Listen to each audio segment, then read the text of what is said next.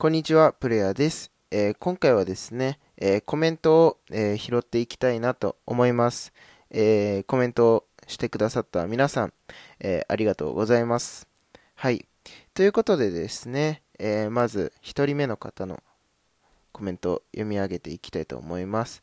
あち、あ、足つぼしの、えつぶやきさんからいただきました。えっと、足つぼのね、あの、ラジオをしてる方で、あの僕もねこう頭痛とかねこう結構ひどいので、うん、この足つぼのねあの YouTube もやられてるので、まあ、足つぼの足つぼさんのあの YouTube だったりとかラジオを聞いて、まあ、こう自分でねこうやってグリグリグリグリ押したりしております。いつもありがとうございます、えー私も好きなキャラです。キャ可愛いですよね。ということであの高木さんのね多分あのコメント高木さんのコメント欄だったと思うんですけれど、いや、本当にね、高木さんはね、可愛いですよね。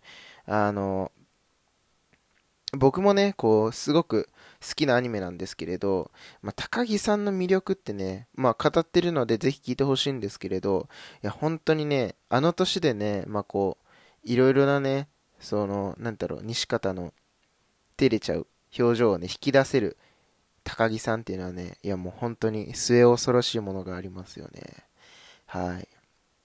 えー続いてですね、ワティートークさん、えー平凡なサラリーマンの挑戦、ラジオさんからいただきました。えっと、初コメ失礼します。声の形、この間金曜ロードショーで見て、めちゃくちゃ感動しました。本当にいい話ですよね。アニメ好きなので、これからも参考にさせていただきます。よろしくお願いします。ということで、こちらこそよろしくお願いいたします。ぜひぜひ、あの、参考にしていってください。で、声の形ね、あの、すごいいいですよね。あ、この前、金曜ロードショーでやってたんですね。全然気づいてなかった。いやー、まあね、声の形はね、本当にあの、何回見てもね、いいですよね。うん。声の形も、声の形はね、あの、あの、歌のね、方もね、あの、ご紹介してるんですけれど、いや、本当にね、あの、1から10まで素晴らしいというか、うん。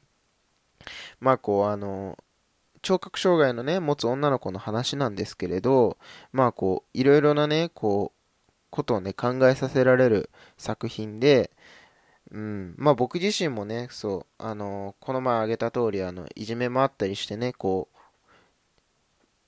う、うん、なんかちょっと似たような境遇だったこともあってなのか、まあ、わからないですけれど、まあすごくね、こう、うん、なんか共感を、共感心を持って見られたというか、うん、そんな作品でございますね。はい。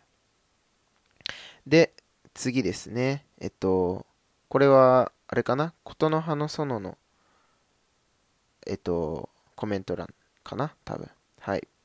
えーまず、どもりの楽しく生きるラジオさん。えっと、周平さんですね。あの、ヒマラヤラジオ、あ、ヒマラヤラジオじゃない。えっと、あれ、ヒマラヤ、ヒマラヤ祭りを開催してくださってる、あの、周平さんでございます。えー新海監督の昔のアニメ、とてもね興味があった、興味があったんです。えーよかったら他にも紹介してくださいということで、はい、もうぜひぜひ、あの、新海さんの作品はね、たくさん紹介させていただきたいと思います。あのね、昔のアニメで、昔の、昔っていうか、まあ、過去のね、えー作品で言いますとね、本当にあの、秒速5センチメートルとか、うん、あの辺は本当にあの、いい作品ですので、まあ、四季折々とかね、あの、まあ、四季折々とか、あとは、そうだな、あれ、ピアノの、あ、ピアノの森は違うわ。うん。でもね、たくさんいい作品あるので、あの、ぜひ、あの、ご紹介させていただきます。そして、ここちらのね、コメント欄にはもう一つ来ております。えー工場脱出ラジオ、えー銀ラジオさんから、銀ちゃんさんから、えーいただきました。えー僕も新海さん大好きで全作品見ました。おー、すげえ。琴の葉の園もいい作品です。ということで、はい。いや、すごいですね。あの、新海さんの作品全部見られてるということで、もしかしたら僕より詳しいかもしれないですね。新海さんの作品。うん。琴の葉の園はね、本当にすごくいい作品で、あの、めちゃくちゃね、あの、なんて言うんですかね、こう、雨のシーンがね、すごくやっぱりこう考えるところがあって、アニメってやっぱりね、こう、何も考えず見るんじゃなくて、ああいうこう、なんでこんな雨のシーンばっか多いんだろうってね、こうちょっと疑問を持ちながらね、アニメとか見るとね、すごく面白いのでね、あの、おすすめです。はい。はい。そして、これは、船を編むの方ですかね。えー、こちらも、えー、どもりの楽しく生きるラジオさん、えー、周平さんの、周平さんがコメントしてくださいました。えー、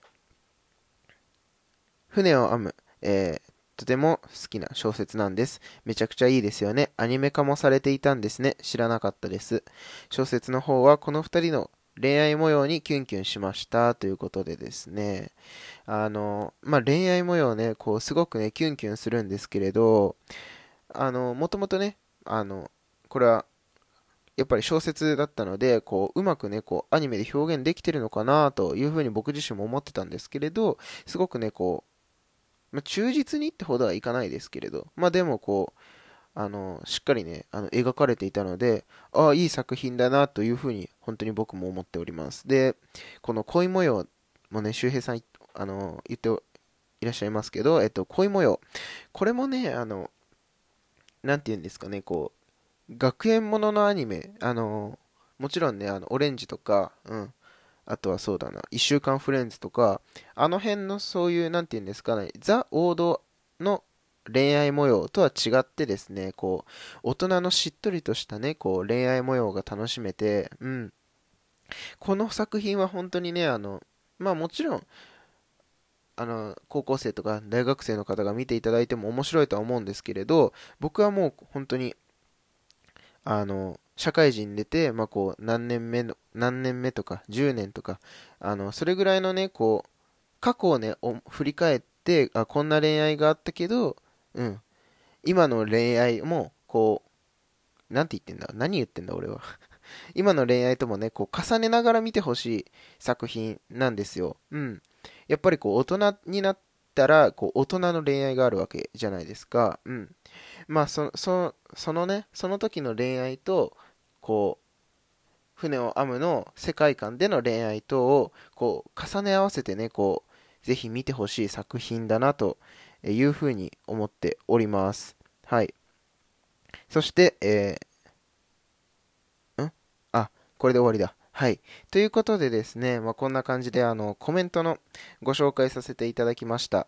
まあ、コメントの紹介はね、こう、なんていうんですかね、不定期であのやっていきますので、まあ、たまったなと思ったぐらいで、あの、やっていきますので、まあ、ぜひですね、あの、コメントだったりとか、あの、フォローをね、していっていただけるとですね、あの、こうやってコメントは読み上げたりもしますので、まあ、ぜひぜひ、あの、よろしくお願いいたします。